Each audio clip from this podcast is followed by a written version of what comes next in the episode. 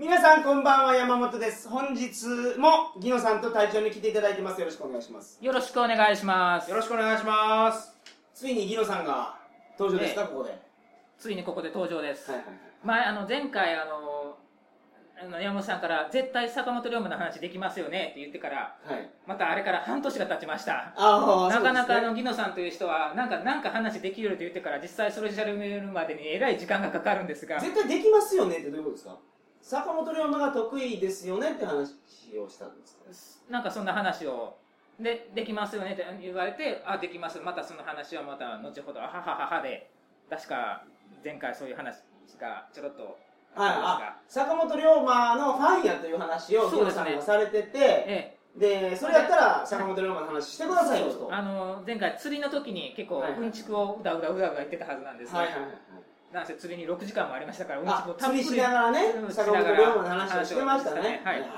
あの時の釣りの時に、はい。えっ、と釣った皆さんが釣った魚ありましたよね。ありましたね。あれのえっ、とクーラー私だけが持ってたんで全部いただいて帰った帰ったんですよ、はいはいはい。うん。で翌日あの全部これはいただこうと。はい。で翌日の朝あ翌日の朝、はい。パッと蓋開けたら、はい。すいません全部腐ってました。腐るんですか？あれねあの保冷剤を保冷剤を入れるのが忘れてたんですよ。忘れてたんで。で食べてないんやあれ。うん。慌てて保冷剤帰りにあの皆さんと別れた後に入れたんですよ。はい。遅かったんですね。あれ暑かったですからね。あの辺すっごく暑かったじゃないですか、まあまあいいです。また釣りに行きましょう。はい。はい。次はもっと大物をできれできればあのいただきたいんでよろしくお願いします。わかりました。はでもういいんですか？いいいですよ。はい。ああもう本編入りましょう。かあじゃあそうですね。あのオープニングトークはあちょっとちょちょあ。すいませんすいませんもう本当にもう。すいませんねもう。あのあの鳥かご放送の私ギノですが、鳥かご放送のあのフェイスブックのページの管理人をああそうですね。やらさせておりますいただいております。はははいのであのフェイスブックはあの入会というか登録してなかったもフェイスブック鳥かご放送で検索したらあの中覗けますので、はいはい。ぜひ皆さん一度来てみてください、はい。あの鳥かご放送で紹介したあの国名都市名をうん。全部地図世界地図にマーキングしてありますので素晴らしい。これ見るだけでもなかなか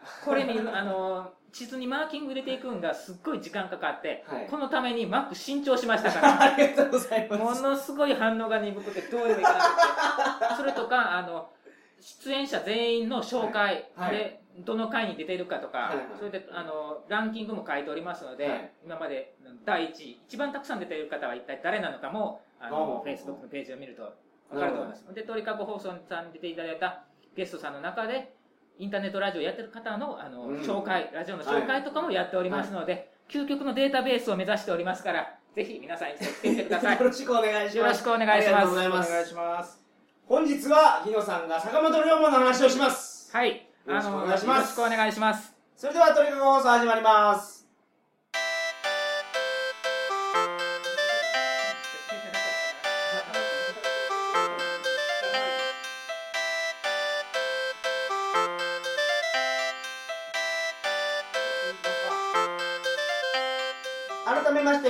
は2013年6月28日金曜日鳥かご放送第390回をお送りします。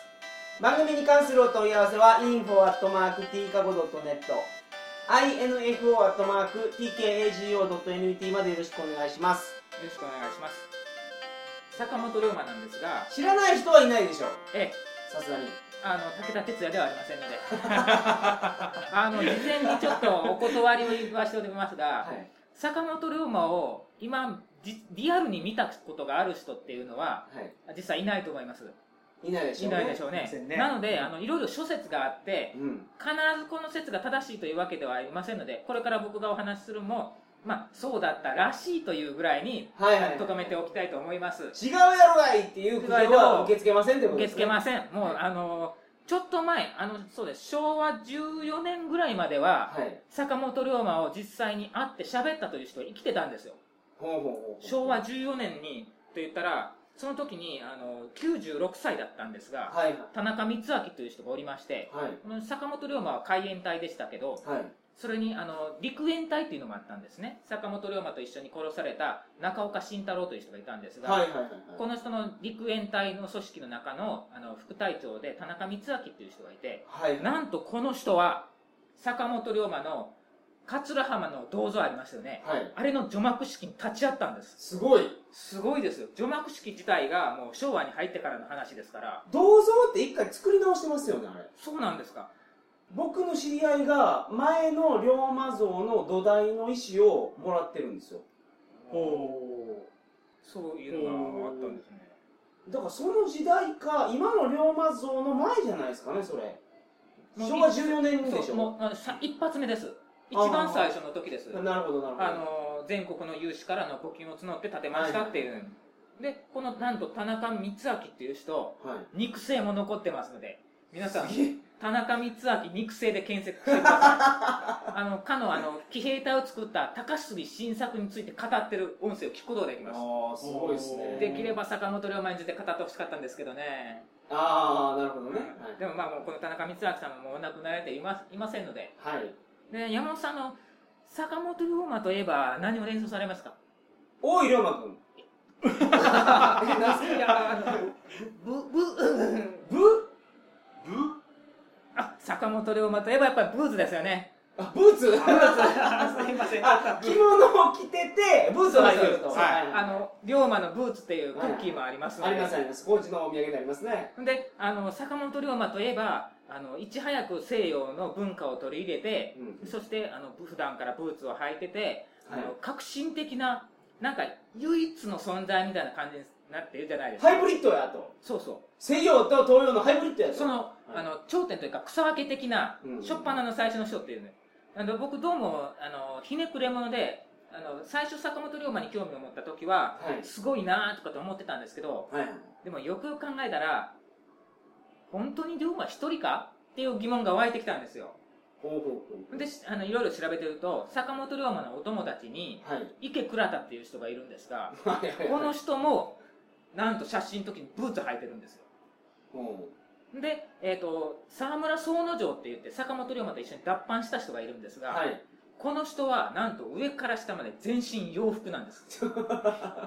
そしたらもしさ沢村宗之丞が有名になってたら、はい。やっぱり沢村宗之丞すごいすごいよね洋服だよね普段から洋服着てたんだよねとかいうふうになってたはずなんですよ。はいはい。そこであの坂本龍馬だけが抜きに出てすごいわけじゃないっていうふうに言われてるんですけど僕疑問に思うんですが本当に坂本龍馬って普段からブーツ履いてたんだろうかって。うん。でいかなるアニメいかなるドラマ見ても全てブーツ履いてるんですよ。はいはいところがですね晩年あの死ぬちょっとぐらい前の時にはい。撮影してる写真があるんですけどそれはいわらじなんですよ。ほもしブーツで履いてるんだったらそこもブーツじゃないかとまあ実際坂本龍馬が中岡慎太郎に宛てた手紙の中にはい。あの西洋わらじはすごくいいから履いてみなさいっていうふうに勧めてる。ブーツのことですね西洋わらじ西洋わらじで。はい。勧めているからまあ普段から履いてたんじゃないかっていう感覚ではあるんですけどうん。それだったらやっぱりあのお亡くなり暗殺された時の遺留品の中にブーツとかがあって今でもこれが実は龍馬が履いてたブーツだとかで残っててもいいような気がするんだけどな。節でしょでもでも冬冬なんでしすよ11月。あそうか。15日？はいえっとそうですね。11 11月10、うん、15日なんで京都ですもんね京都です。京都の11月ってめっちゃ寒いですよめっちゃ寒いですから。な鍋をつついてっていう話ですから。そうあのさシャモ鍋を食べようとして食べられなかったっていうやつなんですけどね。だから別に履いててもいいはずなのにあのわらじの写真もあるから本当に履いてたのかっていう疑問もあるんですよ。なるほでそういうふうに坂本龍馬のことをいろいろ調べていくとどはい。実はそうでもなかったという。それをちょっとにあのいくつかあのあ今日はそういう回なんですね。そうです。時間の許す果限りたしてブーツが好きやったのかというのに関しては多分好きじゃなかったやろうなという、ああブーツは好きやったんじゃなくて普段履いてなかったんじゃなかろうかなという僕の勝手な想像なんですよ。なるほどね。で、は普段履いてなかったっていうことに関しての書籍っていうのは全然見つからなかったんですよ。い、はい、だから僕が言ってるのは超異端な説なんかもしれないんですけど、全然問題ないですよ。まあ、そういうふうにそういう異端な説もあればもうあの全然知らない人の本坂本龍馬の大半って龍馬をすっごい持ち上げた本がほとんどなんですよ。はいはい。英雄だとか世界日本初の株式会社を作ったんだとか、うん。いろいろ。ハネムーンに始めていきましたそうそうそう。いろんなエピソードがあるんですけどその本半分やっぱり本当はそうじゃないんだよといううん。最近の研究でいろんなことが分かってきてるんですよ、はい。それをなんかあの言って皆さんの夢を打ち砕いていこうかなと いや僕ね坂本龍馬がさらっと何をしたかを話してくれるんかなと思ってたらあその話いりません？坂本龍馬についてみんな知ってるかって言ったら龍馬で見てない人もいるでしょ？あそうですね。坂本龍馬は、えー、と1836年 11月15日に生まれまして。はい。それはいいですはい。だって珍しくあの1867年11月15日生まれた日に死んでるっていうこれこれ厳密に言うとですね11月15日って旧暦なんで正確に言うと地球でぐるぐる回ってるから例えば今日が11月15日です、はい。それの180年ぐらい前の今日この日に生まれたんかっていうとそうじゃないんです。よ新暦今の西暦に直すとはい。1月3日に生まれて12月10日に亡くなってるだから龍馬の思いにふけるんだったらぜひ1月3日の正月の三が日に 龍馬さんはこの日に生まれたんだっていうふうに思ってほしいんです、わかりました。なんで生まれて、はい。あの、えっ、と、子供の頃は鼻だれでバカだったんだけど、うん。えっ、と、江戸に修行、剣術の修行に行って、はしょりましたねそこ。いきなり飛びましたか？でもあんまり記録、おおりょうさんとかは大事じゃないですか？あ、僕僕の龍馬の知識は大井龍馬くんの知識なんで鼻たれのいじめられっ子やったのが俺お姉さんが守ってくれた。乙女姉さんです。あ。ごめんなさい土佐の鬼王様、乙女姉さんです。乙女姉さんそうそうそれですでわ乙女姉さん、なんか、その辺は、あの、本当のことよくわからないですからね。うん。で、乙女あの姉外人助けたみたいな話があったんですけど大井龍馬あ僕も大井龍馬全巻持ってますんで。はい。はい。あれはどうなんですか？あれは嘘です。ジョン・エリックっていうのが出てきますが、はい。あれ嘘です。なんかジョン・エリックっていう外人が漂着しとって、漂着してたんですよ高知県に。ん。で天狗や天狗やって言われてたのを龍馬があの正体暴きに行って子供の時ですよ。助けると。それが後々ジョン万次郎を救うっていう話がだから、大井龍馬君になりましたけど。そうそう、だから、えっ、と、ジョン万次郎のジョンは、ジョン・エリックのジョンから来ているという設定になってるんですけど、はい。本当はホイットフィールド船長なんですよ。全然ジョンじゃないんです。よ。全然ジョンじゃないと。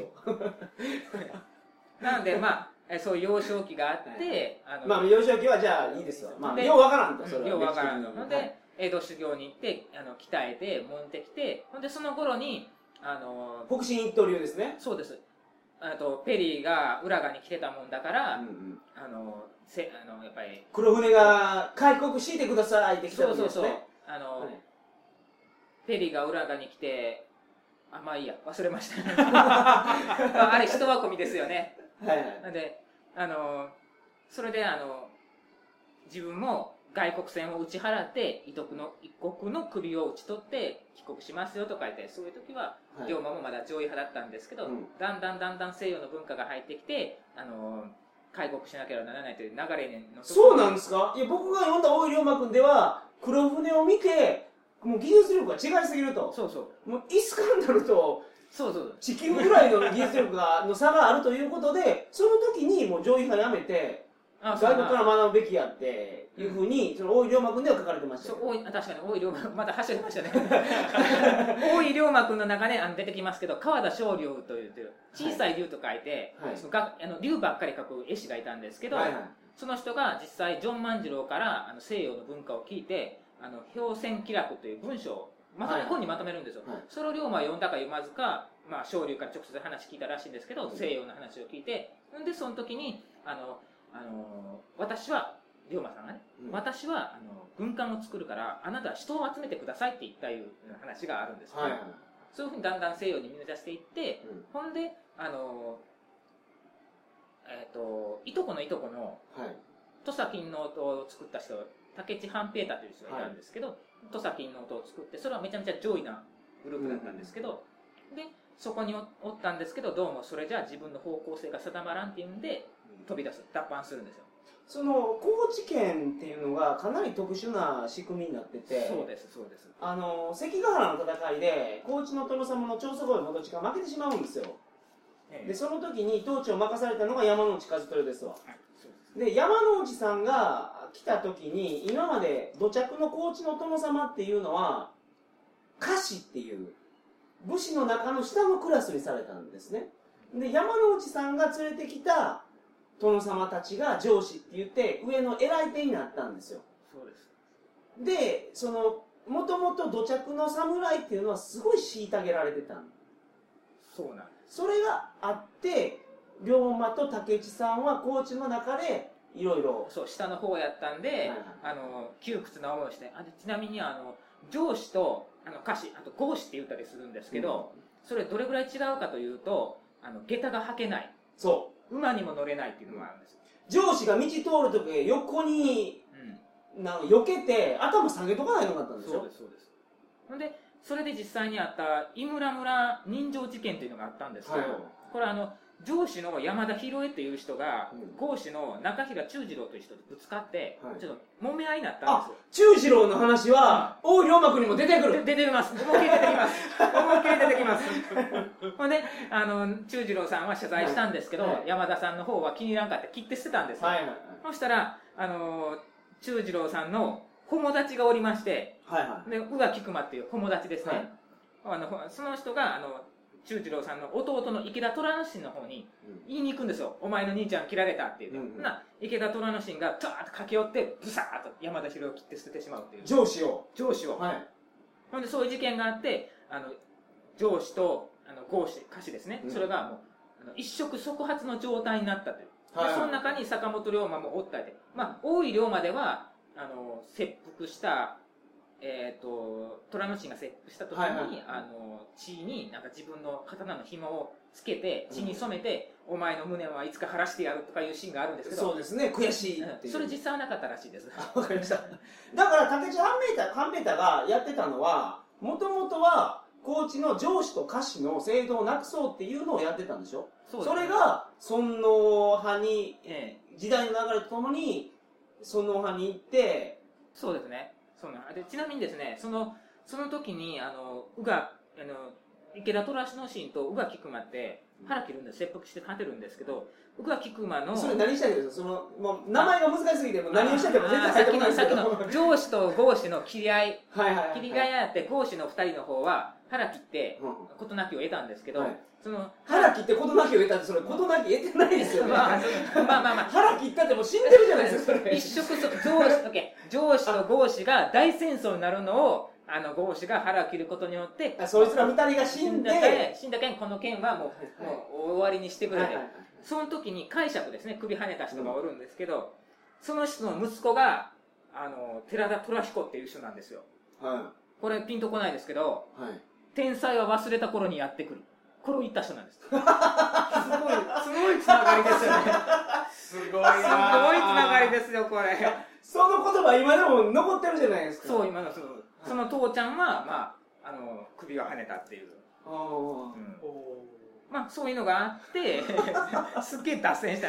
これ龍馬とサイドストーリーですよね。そう龍馬と何の関係もないんですけどねでも何も関係ないけど、坂本龍馬のにま集まった人っていうのは、うん。みんなすごいビッグネームもあればちっちゃいネームもなんかすっごい人たちがいっぱいいるんですよ、うん。いやねこれ高知県民からすると山之内和豊とか山之内家とか全然人気ないんですよ外から来た殿様で高知のもともといた殿様とかをめっちゃいじめてたんです。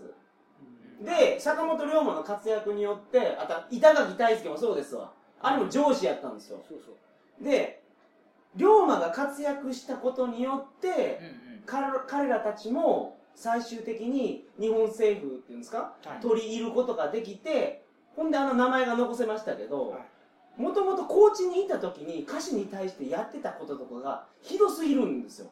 うん。だから板垣大輔とかも全然人気ないですあの板垣シストも自由は死せずって言いましたけどね、はい。板垣大輔だから自由民権運動だから僕的にはそこがちょっと勉強不足なせいもあるんですけど、はい。納得いかないところはあるんですよ。板垣大輔ってめちゃめちゃ上司の上から目線の地位におった人が自由民権運動はおかしいんやないかっていう、はいはいだからずっとその立場でうん。自由民権運動じゃない報道をやってたんですよ。そいつらをもうほんま何やったら撃ち殺してたぐらいの立場なんですよ。そうそうそれが龍馬が活躍してんなんなんですかもうなんかあったん明でしょうね。治政府ができてみたいなところで、上に上がっていって元からやってましたよみたいな感じで言われてもそれは違うやろと思うそうそうそう。いじめたやないかお前らいうような。そう。そうそうそう大井龍馬君でも子供の時から龍馬いじめ倒しましためっちゃいじめましたね。喧嘩で蹴ってましたよねでも漫画が基準っていうのもすごいですね。あでもほんまなんですよそうそう僕本当に龍馬が好きになったのはあの漫画あの大井龍馬を読んでま、漫画ってさ、うん。基本的に、えー、と事実をこう軸にして書くんですけどうん。その他の事実になってないところをいかに脚色して作るかっていうのが漫画なんだ。だから先ほど皆さん2人がうん。あの入る暇がないぐらい喋ってますけど、うん。すげえすげえって思いながら、あの聞いてますけど漫画の中のごく一部が本当でフェイクを入れることによってそれがし本当に思っ見え見えちゃうように作るのが漫画なんですよ。うん。いやあれ本当に見えるっていうか面白くするためにやってるんですよね。天狗狩りに行くなんて、うん。そのなんかキャッチーじゃないですか、子供の時の龍馬がでもまあ大井龍馬って原作が武田鉄矢で坂本龍馬の研究をし尽くした人が原作を書いてるんで、あの龍馬伝の脚本を書いた人っていうのは、あの龍馬のこと全然知らんかったらしいんですよ。あそうなんですそうなんですよ。えーえっとちょっと名前忘れましたんですけど、はいあのガリレオの脚本家なんですけどね。はいはい。で、えっと確か司馬遼太郎の龍馬が行くも読んでないですね。で読まないことによって逆に新鮮な風を入れることができるっていうことで書いたんですけど、実際龍馬ファンの間ではめちゃめちゃ不評なんです。そこ違うやろとか言いながら。あこの間の NHK の大河ドラマ福山がやった龍馬伝は不風やと、そうですそうです、もうせっかく命かけて脱藩しとんのにそれ帰ってくるんですよ。あの伊蔵を助けるあの岡田伊蔵を助けるためにって。はい。帰ってこれんだろうがお前とかいうような感じなんですよっていうかあのー三菱の創始者誰でしたっけ？岩崎弥太郎。岩崎弥太郎と子供の時会ってましたけどはい。高知県のあれ秋なんですよ、え岩崎弥太郎が、はいはいほんで龍馬は高知市ですわ。えうん。子供の時会える距離じゃないですかねあれ。そうですよね。岩崎そういえば鳥かご背負ってましたよね。龍馬、鳥かご買うてくれや。なんかめちゃめちゃこれなんか鳥かご放送ですし、つながりがありますよね。全然ないですよ。ないです、全然ないですか。全然ないです。全然ないですか。それでまあ、えっ、と、脱藩して、はい脱藩してからまあ活躍の道が開けていくんですよね。あの、勝海舟に会いました。ほんで、はいあの、勝海舟の弟子入りして。竹内半平太の話までしか言ってないですか？え竹内どこまで言いました？竹地半平太の土佐勤王党です。あ金の塔の話ですね、でとはいはい。で竹地半平太の考えについていけなくなって、うん。脱藩するんですよあそういうことですね、はいうん。竹内半平太の成果は実は残ってるんです。あ行きました。しかも今人住んでるんですよそこ。ええそれは子孫、いや竹内さんは子孫いないんでいないでね。別の人が住んでるんです、へーだから見に行くと人住んでるんですね。あのあの物干し竿とかに洗濯物入れますえ竹内半平太の成果に。あじゃあ。でやっぱ龍馬伝が、あのーテレビ放送されて来る人増えたんでしょうね。あの軒先でみかん売ってました。からい行きました、い。そこ。あのあのなんか昔の、えー、と映画で月形半平太っていうのがいて春雨じゃあ濡れていこうというのが名セリフなんですけど、はいこのモデルが竹地半平太と言われてますね、竹内さんは学も立ったしそうです。剣術も強かったと。強かったと。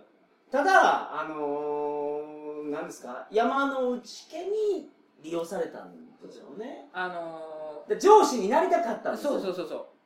だからえっとこれから国を動か国土佐藩を背負って、土佐藩と一緒に上位をしなければならないって言って、うんうん。であの坂本龍馬の方としてはいやいやあんたは土佐藩に利用されてるだけやしあんたはもう身分が低いんだから一応それでも白札って言って豪商でちょっと高かったんですよ。そう。だから武井さんは合子をまとめてたリーダーやったから、まあ利用されたんですよね、あんたが合子よりももう一つ高い地位を上げるからっていうことでうまく利用しようとしてそれにまんまとハマってしまって龍馬はそれやめといた方がええよってそうそう。言ってた。もうあのとそもともと土佐はうん。徳川恩子のところだからはい。あのだから負けたからねま長宗我部元親は滅ぼされたから。でゆくゆくはまあ倒幕の方に行くんだけど、はい。あの絶対徳川を裏切らないから、うん。あのそういう意味でもあんまり銃も効かないと。はい。んでもう飛び出した方がいいよと、うん。で、えー、と長州によっては草川玄瑞なんかももうあの飛び出して動いた方がいいって言ったんですけど山之内陽道はやっぱり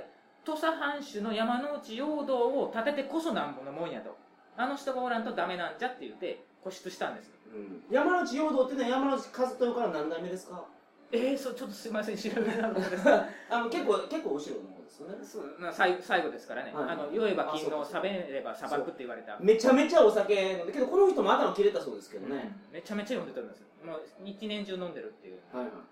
でこの人を立てていかないとダメなんだっていうんで、うん。で龍馬はそれはついていけないっていうんで出て行って。その時には武智半平太もあの土佐にあだたぬ男だって言って評してるんですよね。あだたぬ男っていうのは土佐にあだ打たないと。あ収まりきらないっていう意味だそうです。あだたぬって土佐弁じゃないんですいや聞いたことないですね。えそれ誰が言われてたんですか？あそれは武智半平太が言ったそうです。竹内半平太が誰のこと龍馬のことを評してあ土佐にあだたぬ。あだたぬ。土佐に収まりきらないっていう。ほうほうほだからもう出ていくのはしょうがないって言うほうほう。で出て行ってあの勝海舟の武田鉄矢ですねだからそれは龍馬で言うところの武田武田鉄矢きっとねた武多分ね武田鉄矢は龍馬の役やりたかったんだと思うんですよ。ちょっと年いきすぎて年齢的に無理ですね。勝海舟のは実に見事なところに収まったなっていう、はいはいはいで勝海舟にの弟子入りしてうん。あの神戸に、えー、と総連所あ神戸神戸なんですか？神戸海軍総連所っていうのを作ってはい。でそこの幕府が作った組織の方ではなくて勝海舟が作った私塾ですね。自分が勝手に自分が出資して、はいまあ、出資金は松平春岳が出したんですけど。松平春岳っていうともう幕府の人ですね。幕府の政治総裁職です。政治総裁職。総裁職。今の役職でどんなもんですか？総理大臣。じゃあない。総理大臣と言っちゃダメですね。将軍がいるから。いやいいんじゃないですか？まあえーいいですか。いいんじゃないです。か総理大臣的な人からうん。お金をもらって作ったとこそうですね。ろだから龍馬がすごいのはその春岳ですか？うん。あの人のお金を当てにするんですけど江戸幕府を倒すために江戸幕府のもうトップクラスの人をからお金を引いてうん。それを倒す策略を作ったっていうのが。人望はすごいあったんですよね。人を引きつける力とかいうのは、ほんであのか海軍塾を作って、はい。そこで、えー、と航海術を学んだりするんですけど、あの池田屋の変っていうのが起こるんですよね、池田屋って京都のうん、旅館。旅館で新選組が切り込んで。はい。でそこで倒幕を考えとる人たちとかいうのが、まあ、切られるんですけどそのメンバー切られたメンバーの中にはい。あの勝の私塾のあの海軍塾の生徒さんがいたんですよ。はいはい。それで幕府に目つけられて、テロリストをお前かくまっとったんかいで勝海舟に怒られて、で勝海舟はあの罷免されるんですよ。お役御免で。だから新選組っていうのは幕府の用意した警備部隊。警察ですね。警察みたいなもんですよね。で警察みたいなのが倒しに行ったってことは幕府の敵ですもんね。そうです。で松平春岳からお金をもらって勝海舟は私塾を作ってたのに、うん。そのメンバーがそこの集団にいた、まあ、テロリストを囲まってたんじゃないかと、うん。そういう話ですね、そうです。望月亀屋っていう人なんですけど、うんえこれ龍馬伝では、えー、とチームナックスの後藤君がやるんですがチーム？チームナックスって大泉洋さんが所属している劇団の元気団員に後藤君っていうのがいるんですけどその人がやります。はい。あの役者名入れたら「あこの人ね」とかって、はい。はい。はい。で結局テロリストかくまっとったいうんでお役お役御免になって龍馬さんらは放り出されると。ではいそこに西郷隆盛が「じゃあうちが預かろう」言うて帰って亀山社中ができてで薩長同盟に向かって進んでいくんですよね。はいはいはいで薩長同盟。山内陽道が殺されるところはちょっと全然。山之内ほど殺されないですよじゃあ違う山内陽道じゃなくてあの誰でしたっけ？吉田東洋。吉田東洋が殺される話はないんですか？あーいあんまりあれ坂本龍馬全然関わってないです関係ないですすけどあの吉田東洋を殺しに行った3人いるでしょ？安岡加助大石団蔵那須慎吾です。その3人のうち今空でのそう空で言いました。その3人のうちの1人の血を引いてるんです僕。えそうなんですか？母方がそうなんですえおいでどれか言わないですけど。あ暗殺者暗殺者のうちそうあそうそうもうもう一回名前お願いします安岡加助大石団蔵那須慎吾ですそうこの3人のうちの1人がうちの母方のもうもう直系っていうんですかだから僕もそれの1人のあれですわ血がちょっと入ってますねあの大井龍馬では伊蔵が関わって伊蔵が切ったことになってますけど、はい伊蔵は関わってませんのではいはいこの3人が切りましたいやけども大井龍馬読んでてもそいつ出てくるんですようんでうちの母に「おこの人」って確認したら「そうそうそう」って言ってましたえー。まあ高知県狭いですからね。あーえーまあなぜか3人名前はこれセットで覚えましたけど、まあ、だからちょっとその話もちょっとあの言っといてほしいんですけどなぜ殺されたのか。あ結局吉田東洋が山の内陽道の部下のなんか戦略家みたいな、参政という役や参政参加の3に政治の政って書くんです。よ、吉田東洋っていうおっさんがいてもうこいつもめっちゃ頭良かったんですよ。めっちゃ頭が良かったんで、ほんで、まあ、開国、開国とかいろいろ言ってるけど、あの、竹内半平太、君の言ってることは机上の空論だよとか、うん。開国が上位上位って言ってるけど、はい。とか言って、机上の空論だよで、土佐藩はそれはできんよとか言ってたんだけど、あの、いや、俺はやりたいんだとか言うんで、ぶつかって、もう邪魔だったら消してしまえって言うんで、それはだから竹内半平太が決めたんですねそうだよ、竹内半平太がもう、吉田東洋邪魔だから。ほん切ることによって、あの、吉田東やっぱりどの班にも、あの、敵対ししとるチームってあるじゃない、チームってじゃない、はいはいはい吉田東洋派とそうじゃない派。はいはいそうじゃない派を担ぎ上げて、あの、竹内半平太も一緒に上に上がっていくんですよ。はいはいはい吉田東洋が嫌いな人にとっては、いや、たらきとか言うんですからね。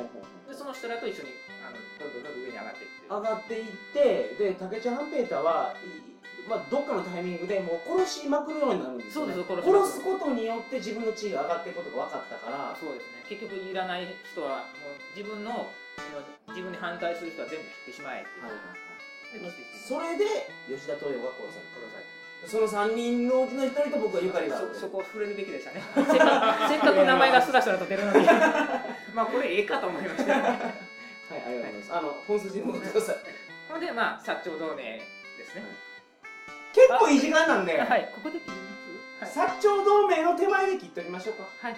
ああ結構いいんですね。僕はあの坂本龍馬のネタって30分1回で終わるかと思うんですけど。全然持つでしょ。坂本龍馬の説明がまだ終わってないですよああそうですね小ネタ集まで行ってないです小よネタ集僕は小ネタ集が話せたらそれがはい、はいありがとうございます。じゃあ来週もこの続きをやりますので、はい。よろしくお願いします。よろしくお願いします。それでは皆さんおやすみなさいませ。おやすみなさいませ。おやすみなさいませ